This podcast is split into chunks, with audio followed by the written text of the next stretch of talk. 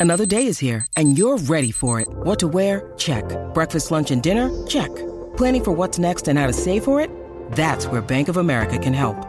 For your financial to dos, Bank of America has experts ready to help get you closer to your goals. Get started at one of our local financial centers or 24-7 in our mobile banking app. Find a location near you at bankofamerica.com slash talk to us. What would you like the power to do? Mobile banking requires downloading the app and is only available for select devices. Message and data rates may apply. Bank of America and a member FDIC. Oggi parliamo di stronzi e di stronzate. Ciao Michele.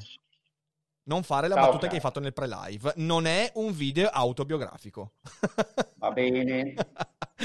Però mi hai rubato la controbattuta perché adesso lui, lui aveva detto parliamo di i soggetti e io ho detto ma allora è autobiografica, parliamo di te. Me dice no, ah, allora, ah, ma allora vuoi parlare di stronzate? Insomma vuoi parlare di questi che vogliono cancellare il debito? Dai, parliamo. Voglio parlare- Facciamo una roba botta e risposta, fammi le domande che... Ma come fammi le domande? Ma no, dai, cioè, nel senso, sai che io non so. Una roba tecnica, quindi non so... cioè, No, sì, sì, no. Se vuoi parliamo Allora, della cosa filosofica, la grande Beh, tradizione dietro c'è anche, dietro c'è anche cristiana di rimettere i debiti, il grande dibattito sulla remissione dei debiti nelle società No, primitive sicuramente- e anche in quelle moderne. Sì, sicuramente c'è un Non punto di confusione. Anche, cioè sicuramente c'è un punto, magari poi ci arriviamo a fine live, il punto è il- la, la moralizzazione di qualcosa di molto tecnico, Eh, però io partirei sì dalle cose tecniche perché io voglio saperne di più. La Lagarde ha detto in risposta a David Sassoli che eh, ha detto ma sì, sarebbe una buona idea cancellare i debiti di tutti così, boom, eh, così, debotto, senza senso, come si suol dire in questi casi. E, e la Lagarde ha risposto dicendo eh ma no, ma questo viola i trattati. È vero che viola i trattati, ma a me pare che sia una risposta un po' incompleta, perché i trattati vietano quella roba lì, perché la cancellazione del debito ha un fattore economico di cui tener conto. Allora, la domanda che ti faccio è, ma nel corso della storia, uno, ci sono stati momenti in cui i debiti sono stati cancellati? Due, quali sono state le conseguenze? Allora, ah, la risposta a questa domanda è veramente lunga. Siamo quindi qua ad darò una ascoltare. risposta che, eh, siccome non è il caso, chiunque sia un tecnico e mi ascolta dirà, Madonna Michele, come fai? Mi hai messo da solo. Eh sì, certo, io gestisco la regia, ti metto, finché parli tu ti metto a schermo intero. Ah, mamma mia, che, che emozione. No, no, fai qui, compagnia. Ehm, la Madonna Boldrini come semplifica. Allora, anzitutto, anzitutto, la ragione per cui Lagarde dopo e il mio ah, vecchio amico, perché davvero siamo amici da vent'anni, Luis de Guindos, che è il secondo, hanno detto subito non si può fare perché è proibito i trattati e perché è giusto che dalla BCE dicano solo quello e non di più. Saranno anche indipendenti, ma cancellare o non cancellare i debiti è una scelta politica e questa non spetta né a Lagarde né a, BC, a, a Liz de Guindos né a nessun banchiere centrale. A loro spetta fare il loro lavoro in totale indipendenza. Il loro lavoro è definito dai trattati. I trattati su Q fra stati che costituiscono la ECB escludono esplicitamente la cancellazione del debito e loro hanno detto guardate, non rivolgeteci a noi, non rivolgetevi a noi, non venite, perché siccome è un giochetto di pressione politica no? tra Francoforte e Bruxelles, non venite da noi a rompere i coglioni, tanto per, non l'ha detto però, sono sicuro che lui si dice che non me toquen los huevos estos, no? Coño, eh, e la signora ha detto, uh. Très inapproprié. Eh, in francese, cioè si è espressa in In francese. francese, è pas possible, non avrà detto, avrà detto che merde privatamente. insomma, merde, Sortez-vous le doigts du cul, avrà detto. Eh, merde, monsieur Sassoli, insomma, si saranno detti anche le loro robacce fra di loro. Però perché hanno detto, vabbè, facciamo sto lavoro qua, andiamo in pubblico e diciamo, guardate, non rivolgetevi a noi, andate all'ufficio più avanti, perché noi facciamo quello che la legge ci permette di fare, i trattati che ci costituiscono ci permettono di fare. E questa cosa che cancelliamo i debiti non c'è. Fine, arrivederci, andiamo avanti, noi abbiamo un certo lavoro da fare. Ok? Quindi chiuso, chiuso l'argomento. Non lo deciderà Lagarde, non lo deciderà Luis de Guidos. Se verrà mai fatta l'operazione, lo decideranno i capi di Stato, i presidenti del Consiglio, i ministri, i parlamenti, perché è una roba immane. Punto numero. Punto numero due, sono stati cancellati i debiti? Sì, società antiche si cancellavano per celebrare il re, eccetera, eccetera. Uh, erano eventi festosi e rari, uh, che effetti avevano minuscoli perché i debiti non erano grande cosa, non esisteva il debito pubblico, eccetera. Sono stati cancellati i debiti pubblici nel passato, certo, i debiti dei re guerrieri per molti secoli sono stati cancellati con la spada o da Filippo II e in poi dicendo ma senti non ti pago e se rompi i coglioni ti taglio la testa. hanno prodotto dissesti finanziari, certo, hanno anche distrutto a regioni e economie, cioè quelli che si erano esposti a prestargli i soldi e non li hanno più avuti indietro. Um, ma in realtà tutto questo ha poco a che fare col dibattito attuale. Come ha poco a che fare, eh, qualcuno in questo dibattito, ma interrompimi, eh, perché sennò qui mi metto a fare lezione e annoio. In questo dibattito qualche economista un po' troppo presenzialista, meglio, qualche professore universitario di economia italiano, eccessivamente presenzialista, eccessivamente desideroso, io credo, di apparire, di essere amato di qualche incarico pubblico, ha cominciato subito a dire, eh no, ma ci sono esempi anche contemporanei di cancellazione del debito che ha fatto molto bene ai paesi. Oddio, sì, ci sono, ma quali sono? Sono quasi tutti, anzi tutti, i paesi sottosviluppati, uh, che avevano un debito oramai impagabile, ma non solo impagabile, era un debito non sostenibile. Questa è una questione complicata, ma che va capita. Uh, un debito non sostenibile vuol dire che erano arrivati in situazioni in cui dovevano X, ok? Non erano neanche in grado di pagare gli interessi, X arrivava a scadenza e nessuno era disposto a prestargli X per ripagare X a chi aveva prestato in prima istanza, insomma, rinnovare il debito. E quindi erano di fatto in brutale default. Si sono fatti degli accordi hanno detto, vabbè, invece di dovere x ci devi x diviso 2, x diviso 3, x diviso 5 e questo, vabbè, facciamo quello che si chiama restructuring. Eh, questo in molte occasioni ha aiutato. In altre non ha assolutamente aiutato, perché se l'origine del debito era malgoverno, sprechi, espropriazione, ha ricominciato da capo. L'Argentina è un ottimo esempio L'Argentina ha fatto il default, quindi ha avuto il suo debito cancellato. Pensavo proprio all'Argentina. Volte. Uh-huh. Purtroppo ha continuato, gli argentini hanno continuato a farsi governare in una certa maniera, a spendere i soldi raccolti col debito pubblico in una certa maniera e regolarmente non ci hanno guadagnato, ci hanno perso. Quindi c'è, certo, i casi storici possiamo studiarli, ce ne sono tanti, in alcuni è stato di aiuto al paese perché si è accompagnato alla, a, a, un cambio di politiche, nella stragrande maggioranza è stato, non lo è stato. E comunque erano tutte situazioni che non avevano nulla a che fare con quella attuale dei paesi europei. Oggi i paesi europei, il loro debito è perfettamente sostenibile se non fanno pazzie. Uh, per alcuni non è neanche enorme. Mm, al momento i mercati finanziari reggono, certo si chiedono se hanno intenzione di continuare continuamente così a, a indebitarsi alla grande o se eh, vogliono far ripartire meccanismi di crescita.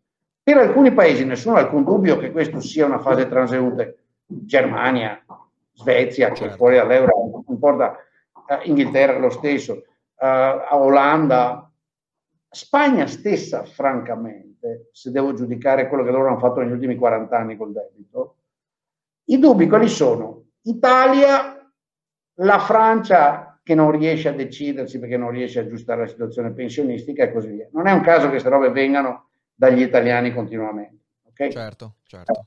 Bene, mi fermo qua, dopodiché eh, va anche detto che costoro che dicono che bisogna cancellare il debito sembrano rendersi conto, cioè fanno finta, che quella che è la tecnica tipica di cancellazione, e cioè dici al creditore non ti do i soldi, io te ne do metà, non è nemmeno sul terreno in questo momento. No, certo, ma anche perché non, cioè, nel senso non, non, ci sono le condizioni politiche affinché nell'Unione Europea ci sia questa decisione. Eh, anche perché poi io ho questa, ho questa sensazione. Io molto tempo fa, faccio questa premessa, ho letto un libro e questo libro è uh, di David Graeber. Non so se lo conosci. David Graeber è in realtà. Non è, no, sì, conosco David Graeber molto bene. Ok, eh, 5.000 anni. 5.000, esatto, debito 5.000 anni. Quello è un testo che, se letto eh, senza grano salis, quindi non cum grano salis, rischia di deviare molto quella che è la comprensione in realtà di un, un fatto molto tecnico, perché quel libro, non so se anche tu hai la sensazione, è un libro che eh, ha un artificio retorico terribile, in cui tu hai la sensazione che il debito sia effettivamente il debito morale. Cioè, tutta le... e non è un caso che quel libro sia venuto fuori durante la crisi del debito. Ma David, sai chi è, no? Io so, conosco, sì, so chi è. Eh. Lui è un antropologo, devo dire, non eccellente, che ha dedicato la sua vita, era uno dei leader di Occupy Wall Street. Certo. Il libro è venuto fuori esattamente ai tempi di Occupy Wall Street, sì, sì, sì, eppure essendo lunghissimo dice pochissime cose originali. Assolutamente sì. Ah, non dice nulla che non si sapesse ed è un gigantesco manifesto uh, contro il debito, per, no, per la cancellazione del debito. Non si capisce bene quale sia è l'obiettivo. È un retorico, è proprio retorica. Eh, purtroppo questo te ne accorgi se, se, quando hai letto qualcosa, perché io, eh, ribadisco, l'ho letto all'inizio della mia carriera filosofica, ho fatto male, perché mi ha convinto di cose sbagliate, e, mm, e perché tu ti convinci che in realtà, per esempio, non so, nella, nella crisi greca c'era questa, questa, retorica del fatto che in realtà eh, si vuole far pagare la Grecia eh, ma trattandola come un, uno stato di entità inferiore, quindi il debito corrisponde a un debito morale, corrisponde a un peccato e quindi Greber usa questa retorica, c'è anche un ulteriore problema, è un libro secondo me purtroppo ben scritto, nel senso è divertente da leggere ed essendo divertente da leggere rischia di convincerti di cose sbagliate, soprattutto se non sei preparato. E c'è questo aspetto che serpeggia ancora, e secondo me nella frase di David Sassoli c'è questa cosa qua, che quando c'è una crisi, allora il debito va cancellato come se fosse una sorta di indulto. Durante, durante la, la, la, il giubileo, io mi ricordo durante il giubileo, passavi sotto la porta, cos'è la porta eh, a Roma? Eh, passavi sotto la, la porta del giubileo, adesso eh, ti, ho, ti, ho, mutato perché c'era un rumore di sottofondo, scusami. Eh, cos'è che era? La porta di... Uh, porca miseria, non mi ricordo. Comunque passavi sotto e avevi il, il, perdono di tutti i peccati, che a me ha sempre fatto ridere questa cosa qua, eh, però l'idea è la stessa. E, e c'è questa moralizzazione del debito che non ti fa capire invece che in realtà cioè, ci sono dei motivi ben precisi per cui delle persone prestano dei soldi a degli stati, a degli enti, a delle aziende e via dicendo, e tutto si basa su una contrattualizzazione. Ora ti credo, dico io, che durante la storia, quando qualcuno ha detto te non ti pago il debito, sono capitate le guerre, perché tu di fatto stai minando alla base ciò che ci permette di costruire una società, che è, se c'è una firma di un contratto, si va a... Eh, se c'è, anzi, ancora di più, se arriveremo mai a contraddire i termini di un contratto, sarà perché colui che ha il coltello dalla parte del manico, decidi di farlo. L'esempio che tu hai fatto dei paesi del terzo mondo che si sono trovati a avere debiti insostenibili e interessi insostenibili sono stati i paesi prestanti che hanno detto ascolta lasciamo perdere perché alla fine non conviene neanche più a me mantenere questa cosa qua e cerchiamo di rifare delle cose e invece c'è questa idea che in momenti di crisi cancellare il debito sia la panacea aggiungo è una misura, una richiesta estremamente conservatrice, eh, perché il debito, quando non viene sostenuto, dovrebbe, cioè il crollo di un'economia o di un'azienda o di un'entità che non riesce a sostenere i debiti, è uno dei momenti in cui quell'entità dice, ok, ho fatto male le cose, perché se tu non riesci a sostenere gli impegni che ti sei preso è perché il progetto che ti sei dato, a cui quel debito è legato, in qualche modo è fallito. Il politico che oggi, in una situazione come quella europea, dica cancelliamo il debito, è un politico che vuol dire non vogliamo arrivare al momento di dover misurare i nostri fallimenti. E questo secondo me è la cosa veramente pericolosa. Quindi è una, è, una, è, una, è una misura estremamente conservatrice che evita poi una riforma perché quando poi il debito crolla, quando si va in default e via dicendo, bene o male, deve esserci un ricambio. Significa che quelli che finora hanno portato le soluzioni non hanno, non, non, non hanno avuto successo. Cioè, non so come la vedi tu, però è, un, è veramente una richiesta della politica di dire non fateci misurare con i nostri fallimenti. Microfono. Sì, sì, no, guarda, ecco appunto, questo è un altro lato da cui io, io questo problema del debito lo guardo, lo guardo molto molto tecnicamente. Sì. Okay. Uh, quindi le considerazioni che fa io le condivido ed è infatti un tentativo della, della, della, politica, di una certa parte della politica, quella italiana in particolare, che ha vissuto sul debito e con la retorica della necessità di indebitarsi, indebitarsi, indebitarsi, indebitarsi, cioè assolutamente uniforme, no?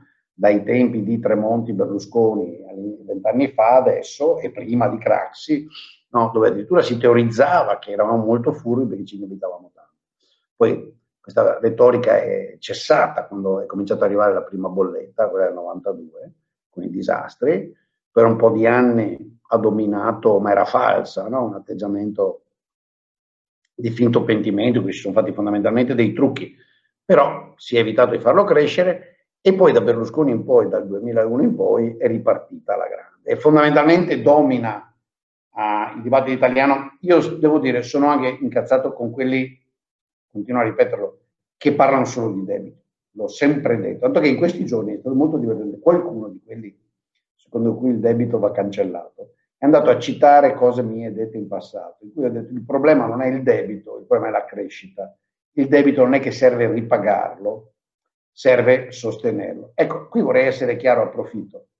Guardate che quando io dico, quando Boldrin e tanti altri economisti seri dicono il debito non, no, pubblico non è che bisogna ripagarlo, basta sostenerlo, non stiamo dicendo che vogliamo cancellarlo, che vogliamo fare il default o che vogliamo che qualcuno metta i soldi, questa idea di monetizzare. Stiamo dicendo che il problema non è ridurre la quantità del debito ripagando, si può continuare a rinnovare il debito finché è credibile che tu sia solvente ed è credibile che paghi gli interessi e non lo stai facendo crescere troppo e la gente si fida di te, non c'è nessun problema. Il problema è fare la crescita economica, questo vogliamo dire. Sì, quindi ovviamente eh, lei sa che ti dica questa cosa, e va detto, è, ed è per quello tra l'altro che è accolta tipicamente sia a destra che a sinistra, infatti tu non avrai trovato nella destra italiana, questa cosa è uscita dal mondo PD, ok? Anche se ha messo in difficoltà persino Zingaretti che ha dovuto, uh, ha dovuto smentirla praticamente, dire boh, noi abbiamo un'altra posizione. La cosa divertente è che su questo avevo fatto una scommessa con Carlo Stagnaro. No, appena Sassoli se n'era uscito, sono arrivati un paio di questi economisti di complemento e ho detto, uff, vuoi vedere, contiamo fino a tre e spuntano i soliti Roventini, eh, eh, come si chiama, Emanuele Felice che fa il responsabile economico e Carlo si è divertito perché ero andato a dormire e dice, uno, due, cioè una mano che spuntavano lì, li elencava. E poi è arrivato Zingaretti e dice, no aspetta, perché Gualtieri deve essersi reso conto che questa roba è dannosa in realtà, specialmente adesso. Perché dannosa? Da qui andiamo in politica. Allora, però cazzo, veramente sta gente non ha cervello. L'Italia si appresta a cercare di farsi regalare una valanga di miliardi dagli altri partner. Incredibili, incred- dur- durante il Casino Recovery Fund. Ovviamente, come sappiamo, molti hanno molti dubbi e non è che in questi 3-4 mesi il nostro governo abbia dato l'impressione agli europei che questi soldi che verranno dati all'Italia verranno usati saggiamente per fare investimenti, perché hanno continuato a buttare via soldi, continuato. Quindi hai ovviamente una fase di trattativa prolungata sui progetti, sui prestiti, sulle condizioni acquisite, tutto, in cui adesso astraendo dalle mie opinioni sul fatto che questi quattro sderenati che hanno il potere in Italia li butteranno via e faranno danni. Comunque il paese, diciamo così, può guadagnarci soldi, perlomeno. Letteralmente regalati in buona parte dagli altri, okay? o prestati a condizioni favorevolissime. Okay? Allora, ha della gente che ha dei dubbi, che cazzo gli vai a dire nel mezzo della trattativa? Eh, però oh, sarebbe mica una brutta idea che dopo questi debiti non li paghiamo nessuno, eh? li buttiamo via, dai, li Guarda, mi hanno fatto venire in mente a scuola... Guarda, a ci sarebbero i figli politici, esatto. sono io con l'imbranato che mette il piede nel piatto, ma andassero a fare mi hanno fatto, han fatto, venire in mente a scuola quando c'era tipo il prof che all'asino della classe diceva guarda, se fai così così così io riesco ad aggiustarti la media, però devi fare così così così e la prima roba che questo diceva era che quel pomeriggio sarebbe andato a farsi i cazzi suoi e via dicendo è esattamente quella roba lì. Cioè, no, senso... va a partire a calcio. Esatto, esatto, no, a partire a calcio, non posso mia, una settimana piena, e... cioè è, è uguale, quindi mi ha fatto venire in mente sta roba che è assurda, cioè c'è, c'è l'Europa che discute. Ma proprio di tutto, di tutto. Pazzesco. pazzesco. Ovviamente sotto ci sarà un giochetto, eh, per questo Sassoli, che se capisco un ex giornalista che ha fatto carriera perché è bello e, par- parla bene, è molto fotogenico e, par- parla bene. Sì, beh, no, non vedo certo. nessun merito in questo signore, non l'ho visto una volta in vita sua per dire, uscirsene con un'idea, ho provato a guardare chi è, ho visto che è un ex giornalista, ma non è uno che abbia detto cose, proposto, che ne so, cioè D'Alema è uno che ha proposto cose, per carità, assurde, però le ha proposte. Certo. No, eh, Fassina è uno che dice scemenze tutte le volte che apre la bocca, però ci prova. Sì, sì, sì, sì. qua, è solo fotogenico, vuoto pneumatico, è, è, è bravo a, a, stare in televisione a fare in mezzo gusto. Quindi che uno così, tutto molto tattico, se ne esca col ruolo che ha, con quella cosa nel mezzo della trattativa, a me ha fatto un po' paura. Alcuni hanno detto, eh, perché vuole lanciare il punto a Macron che ha problemi, che non riesce a riformare. Possibile. Chiacchiere fra politici europei. Il punto è che ovviamente sta roba deve aver creato un imbarazzo alla gente come Merkel, infinita, perché gli saranno arrivati decine di colleghi di governo, di altri partiti, di altri paesi, e dice, visto? Voi avete dare i soldi agli italiani? Eh sì. Sì, qua non hanno nessuna intenzione di restituire. C'è anche questo aspetto qua. Cos'è che hanno in mente? Hanno in mente il fatto che oramai se tu guardi la tiritera che anche tu e io, fin da quando ci siamo conosciuti, abbiamo dovuto affrontare di quella volta, secondo cui con la spesa pubblica a debito il grande moltiplicatore ci salverà e ci farà diventare, è platealmente fallito. Assolutamente. Infatti io lo dico sempre ai, ai, colleghi, dico ma cosa andiamo a dibattere questa stima, quell'altra, il modello, quell'altro, di questi sderenati che continuano a insistere che bisogna fare spesa pubblica, spesa pubblica, spesa pubblica per crescere quando è plateale, oramai da 25 anni, che gigantesca spesa pubblica e debito non hanno prodotto crescita, perché altrimenti se l'avessero prodotto il problema del fatto che il debito è troppo alto rispetto al PIL non ce l'avremmo, non è difficile. Certo, no, oramai certo. è plateale, certo. completamente plateale. Sì, sì, Ma siccome questo è il fondamento, l'unico fondamento, l'unica ancora a cui tutto il cosiddetto keynesismo di sinistra si aggancia, e questa cosa sta arrivando a rederazione, non importa che sia fra sei mesi, un anno, due anni, tre anni, è a rederazione. E questi hanno capito, cioè, e quindi stanno cercando disperatamente di inventarsi una maniera, quindi torniamo a quello che hai detto tu, per evitare che un po' di opinione pubblica dica ma aspetta un attimo, ci avete spiegato per 25 anni che a debito, debito, debito saremmo cresciuti e adesso abbiamo il 200% sul PIL e non cresciamo. Sì, Peraltro a questo aggiungo che una cosa drammatica, io leggevo un, un editoriale sul Financial Times in questi giorni eh, che è molto bello e poi lo metto in descrizione sia al podcast che al video, in cui dicevano questo è il secolo in cui la, l'alfabetizzazione finanziaria diventerà una cosa fondamentale, cioè non, eh, tu verrai tagliato fuori dal mondo se non avrai almeno le basi eh, de- della conoscenza finanziaria, oltre che economica. Economica la danno di base, poi un po' anche di finanza.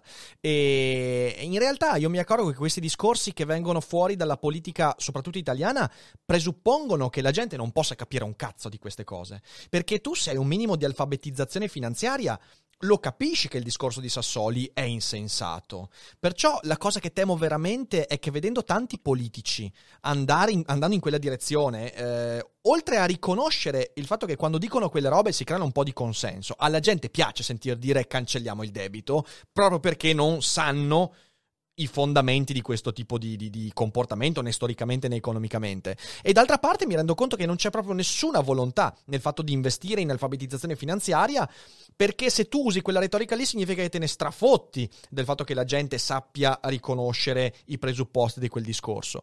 E questo mi fa un po' veramente, sono uno dei, uno dei segnali che mi fa temere di più per il medio-lungo termine in questo paese. Perché se è vera quella cosa che abbiamo detto tante volte a Liberi Oltre, anche nelle conferenze di persona, che bisognerebbe introdurre nelle scuole economia, educazione alla finanza e via dicendo, qui siamo proprio su un altro universo, cioè qui giocano sul fatto che la gente quella roba lì non riesce a smascherarla perché non ha le basi per farlo, che non vengono insegnate.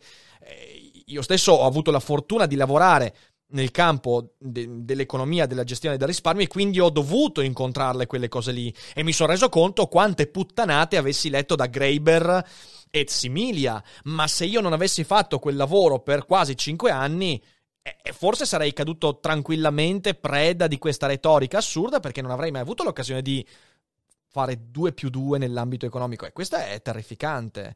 Eh, quindi, e per, peraltro, di solito quando poi dici sta roba, dici no, il, cioè, il, cancellazione del debito è una stronzata, vieni preso per uh, disfattista, per elitista, dalla parte dei padroni, e non si capisce che in realtà una grandissima parte di quel debito in realtà è fatto di capitali anche di piccoli risparmiatori, cioè non è una roba che dici, non è che se domani cancelli il debito, quelli che hanno pochi soldi ne beneficiano e i ricconi ne... non è così, cioè è proprio un... Ma no No. Eh, eh no, lascia, allora, lascia, che specifichi. specifichi. Ah, scusate. Um, questi poi hanno qualificato e detto no, noi vogliamo cancellare solo quello che è già stato acquisito dalla Banca Centrale Europea. Ok? E io gli ho fatto l'osservazione subito, ma guarda che comunque, anche se tu cancelli quella parte lì, che sono svariate eh, centinaia, migliaia di miliardi a questo punto, se lo cancelli tutto, italiano, cioè la, la proposta ha detto no, noi vogliamo che si cancelli le, il debito creato da, scusami, febbraio del 20 a una data da definirsi, che non so quando c'era il vaccino, ok? Ah, e quindi che possiamo attribuire a Covid, che è stato effettivamente notevole, e che la Banca Centrale Europea ah, è stato piazzato sul mercato, quindi i risparmiatori privati l'hanno finanziato, famiglie, eccetera. Poi la Banca Centrale Europea è andata sul mercato secondario, ha emesso moneta e ha comprato il debito. La moneta è finita nelle riserve delle, delle banche commerciali è lì. Hanno detto cancelliamo quelli. E come si cancella? Beh, i primi ingenui hanno detto, beh, la Banca Centrale Europea quando scade dice non mi servono i soldi, grazie. Gli è stato fatto osservare che questo implicherebbe che la Banca Centrale Europea farebbe una perdita di, che so, un triliardo e mezzo e, e anche, mentre teoricamente le banche centrali possono operare con un capitale negativo, avrebbe il capitale azzerato perché al momento ha tipo 60 miliardi, 55 miliardi di capitale. Se te ne spariscono, fai una perdita di mille miliardi, hai capito che sei. Eh. Ah, cioè, l'idea che la Banca Centrale Europea possa fare un'operazione del genere no? uh, e vivere quindi con un triliardo, un triliardo e mezzo di più di moneta circolante che non ha alcuna garanzia di asset, di, di titoli in pancia alla banca, eh, eh, eh, non lo so. Ma anche perché sarebbe, cioè nel senso, per, peraltro sarebbe, eh, dirlo, a, me non sembra mm, razionale dirlo con anticipo. Io posso capire se questa cosa, una volta che l'economia ha un dissestamento, la banca centrale, tipo fra tre anni, dice, raga, meglio fare così, ok? C'è un danno enorme ma non ha senso dirlo in anticipo perché tu stai creando una sfiducia enorme sui mercati su ciò che sostiene quell'emissione di moneta. Cioè, è, è veramente uh, assurdo. Non, co- cosa stai facendo? Tu stai cercando di dilazionare quella sfiducia che si creerebbe nel momento in cui la banca centrale in futuro dovesse dire ok, lasciamo perdere e la dilazione in quanto in due o tre anni facendo un danno decuplicato di quella cosa. Quindi non ha nessun senso, cioè la, la, gente anche qua, ignoranza finanziaria, alla fine l'emissione di moneta anche quello è un contratto. E cosa ti dice? Ti dice che quella moneta vale qualcosa proprio perché la banca centrale che la emette ha una credibilità, una solidità via dicendo. Se la banca centrale dicesse oggi emetto un miliardo, un triliardo di moneta e stampiamo moneta e finisce nelle banche, però con anticipo diciamo che quella roba non la paghiamo, ma cosa stai... Cioè, ma, ma come, come, ma come si fa a ragionare così, Michele? Oh, eh, si fa, il giochetto c'è, tra l'altro è molto divertente, questi non si rendono conto che quello che stanno dicendo è esattamente quello che Bagnai, Borghi, i sovranisti più ridicoli, uh, Conditi, eccetera, dicono da anni. E a quelli da anni gli è stato spiegato che è una follia, non aiuta e potrebbe far danni. Lì infatti c'è stato uno di questi economisti, di questi che fanno le dichiarazioni però hanno paura di dibattere, no? Ormai è così, cioè ormai io mi sto divertendo, hanno tutti paura di dibattere, anche molti dei tuoi ascoltatori che insultano, dicono cretinate su me, io dico, ma vieni a spiegarmelo che sono stupido. No, nessuno ha il coraggio di farlo. Fra i politici di sinistra e di destra ormai è diventata la moda. Fanno affermazioni gratuite, false tipicamente. Poi gli dici, ma senta, ma hai il coraggio di dibattere sta roba per mezz'ora? Ha dei dati, perché lei sta raccontando bugie continue alla gente. E no, uh, combattere con te, sei volgare, no, io non ho tempo di dibattiti, chi cazzo sei, cerchi solo protagonismo. Va a cagare, Mona, quale protagonismo? Cioè, discuto con Orlando, l'ex Guardia di Sicilia, protagonismo dove? Uno sfigato che ha fatto la vita di partito da tempo. Cioè, io ho mollato quel lavoro 40, un anno fa, 42 anni fa, ero contento, mi sentivo uno sfigato allora, lui era... Quindi non è problema. Eh, allora, uno di questi è venuto lì ma per dire che è una specie di mondiglio assurdo di cui bisogna solo avere disprezzo intellettuale, dire dobbiamo prendere in mano noi questa bandiera proprio perché altrimenti lo faranno Borghi e Bagnai. Cioè, terrificante. Ma che cagata è?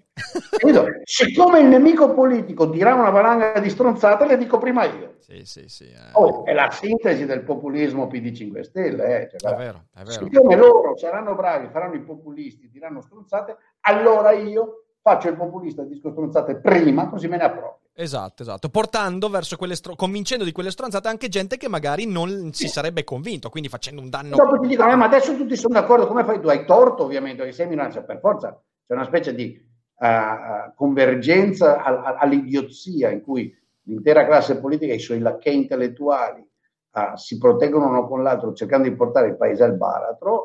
Uh, beh, sì, ho capito che sono in minoranza, non è che mi preoccupi, eh? anzi mi fate sempre più impressione. Sì, sì, beh, guarda, alla base, alla base, non c'è nulla da fare, ma c'è quell'idea lì che in fin dei conti la realtà è quella che ci costruiamo raccontandocela, quindi in fin dei conti chi se ne frega, se ci raccontiamo che il mondo può essere cambiato cancellando il debito, il mondo cambierà cancellando il... Fidatevi, cambierà, cambierà indubbiamente, cambierà in merda però, ma va bene, va bene, va bene, insomma, vedremo. Sì, sì, no, ma crea una specie che, cioè, voglio dire, anche il buon Carlo Cottarelli, sono citato, no, non serve cancellarlo, basta congelare le riserve adesso qui è tecnico, no, lasciamo stare, ne parlerò, è una cosa è troppo tecnica. Ma anche quello, cioè, devo, lo dico onestamente, l'articolo di Carlo di tre giorni fa su Repubblica, uh, forse prenderò il tempo di scrivere un pezzo, è un po', come direbbero i colleghi, disingenuous, nel senso che lui sa meglio di me che non c'è soluzione. Lui fa finta di dire, ah, ma io ho una soluzione tecnica che risolve il problema ed è indolore, ma neanche persone. Però è un po' tecnico, quindi Beh, ma ci torniamo tediare. sicuramente comunque perché è interessante, interessante. Eh, allora, beh, oggi puntata un po' più breve del solito perché in realtà poi io devo scappare via e quindi anche Michele sei in, in live da, da, 26 ore, però ne approfittiamo per dire una No, dalle 6, dalle 6 un quarto. no, ne approfittiamo per dire che domani c'è una cosa, domani c'è una cosa, c'è, c'è, c'è, un... Ah, grazie, sì, c'è, c'è un evento. Domani c'è una cosa, c'è una cosa. C'è comincerà alle 3. Quindi comincerà alle 15 sul canale di Liberi Oltre. Io parteciperò più o meno dall'inizio e starò con Liberi Oltre per adesso vediamo una mezz'oretta circa. E non possiamo dire nulla perché è una cosa insomma bella. Siateci. Hanno voluto così. Hanno voluto così. Io sono contento perché Liberi Oltre è sempre meno proprietà privata mia, è sempre più una cosa collettiva, anche di Rick uno spazio collettivo, poi ognuno ha la sua individualità, fa il suo lavoro, io ho il mio canalino, ogni tanto faccio le cose, appena il dibattito su, che ho appena fatto era sul mio, e, e, domani, diciamo così, fa un salto, io direi, fa un bel esatto, salto. Esatto, esatto. E ci vediamo quindi dalle 15 in poi, mi raccomando. Io sono molto contento che fa un salto faccio un salto, faccio un salto in live, quindi insomma no, sarà, sarà bello, quindi siateci. E quindi io, mm, niente, ringrazio tutti quelli che hanno partecipato. Se siete in live non andatevene, giusto il tempo, due o tre minuti per un paio di domande le abbiamo. Se siete in differita invece diffondete, condividete, mi raccomando. Eh, vi ricordo anche che domani alle 18 invece, quindi un po' più tardi, abbiamo ospite qui ai Cogito Studios il dottor Sedrey per un bel dibattito sul marxismo. Questa settimana mi, mi tocca parlare un sacco di marxismo. Eh, scusa, Com'è che si chiama questo signore? Dottor Sedrey è un... un, un Dottor Sedrey. Dopo ti mando il link, ti mando il link del suo canale, tranquillo, te lo mando. E è un amico, si chiama Alessandro, è uno dei primissimi con cui ho collaborato qui nella mia avventura YouTubica e quindi insomma domani viene qua alle 18 per fare un bel dibattito, una bella cogitata. E niente, per tutto il resto noi ci vediamo presto, non dimenticate come sempre che Michele eh, non è tutto noia ciò che pensa. Bene, ottimo e ci vediamo presto. L'hai detto giusto. Ciao a tutti. Ciao caro. Ciao ciao. Vacanze in Sicilia o in Sardegna? Con i traghetti GNV porti tutto quello che vuoi, ti rilassi fino a destinazione e se prenoti entro il 14 maggio, posto ponti a partire da 33 euro. Non c'è modo migliore per andare in vacanza. Scopri i dettagli su gnv.it. Offerta valida sulle linee Napoli-Palermo e Genova-Olbia, 10.000 posti disponibili.